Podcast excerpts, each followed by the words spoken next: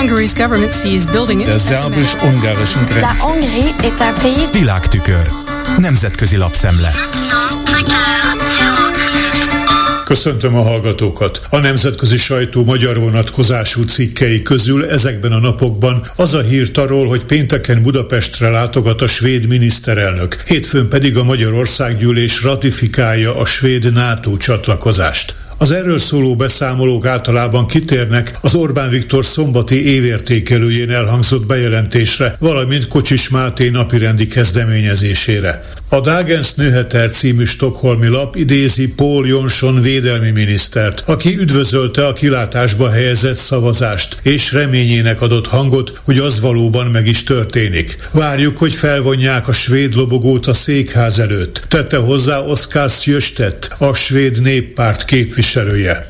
Ulf Krisztersson kormányfő előzőleg bejelentette, hogy pénteken Budapestre utazik, ahogyan azt Orbán Viktor magyar miniszterelnök számos párttársa követelte, írja a Dagens Nyheter, hozzátéve, hogy a Fidesz parlamenti többsége garantálja a svéd NATO tagság elfogadását. A lap ismerteti a procedúrát, amely szerint a parlamenti szavazás után a ratifikációs okmányt 5 napon belül kell a köztársasági elnök elé terjeszteni, de mivel Novák Katalin lemondott, Kövér László parlamenti elnök fogja aláírni a dokumentumot. Ezután azt Washingtonba viszik és átadják az amerikai külügyminisztériumban. Végül Svédország hivatalosan letétbe helyezi NATO csatlakozási okmányát. Ez történhet Washingtonban, de miként az Finnország esetében történt, Brüsszelben is. Akkor vonhatják fel a svéd lobogót az Atlanti Szövetség székháza előtt.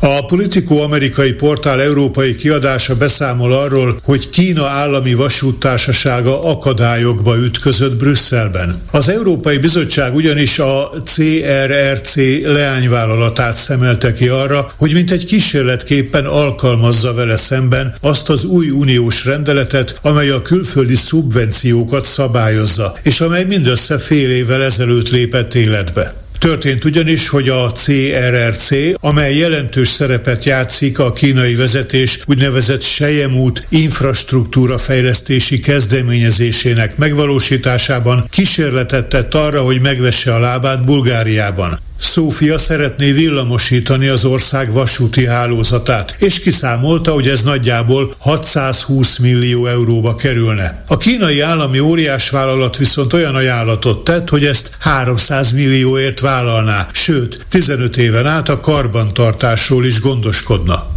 Mivel azonban a tervezett ügylet beruházási értéke így is meghaladja a 250 millió eurót, az említett szubvenciós rendelet értelmében Brüsszelnek jogában áll vizsgálódni. Nincs-e szó versenyt torzító, tiltott állami támogatásról. Ez azért is érzékeny téma az európai vasúti világban, mert a bizottság éppen a versenytorzításra hivatkozva tagadta meg a hozzájárulást 2019-ben a Siemens és az Alstom egyesüléséhez. A főként a franciák által táplált gyanú szerint a Kínai Állami Vasúttársaság tiltott állami szubvenciókkal megtámogatva igyekszik belopakodni az európai piacra. Az uniós intézménynek most július 2-áig kell meghozni a döntését. Bulgária addig nem írhatja alá a szerződést.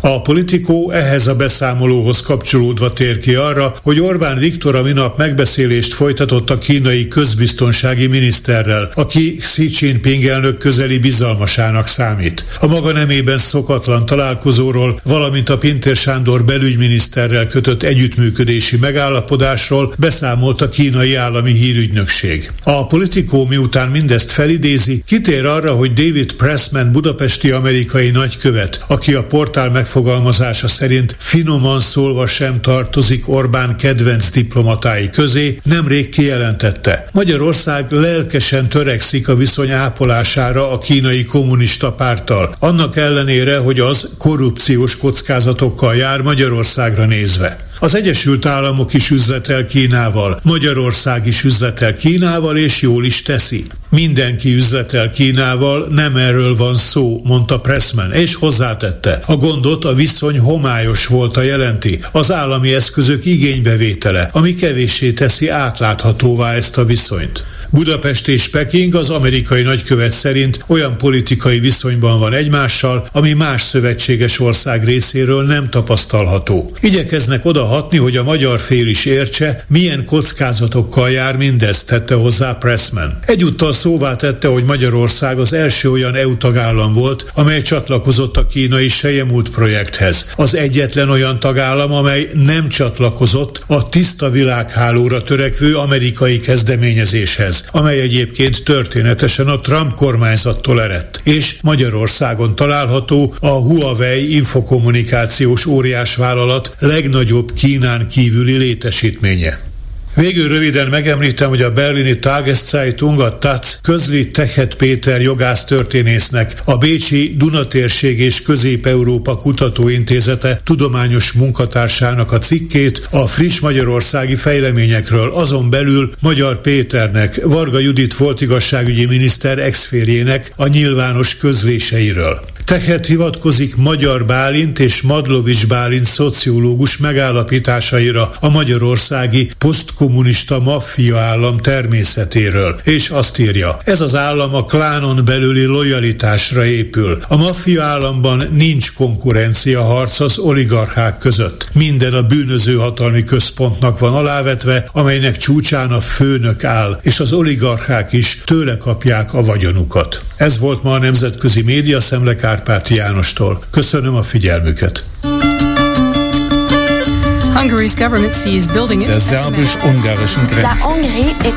Nemzetközi lapszemlét hallottak.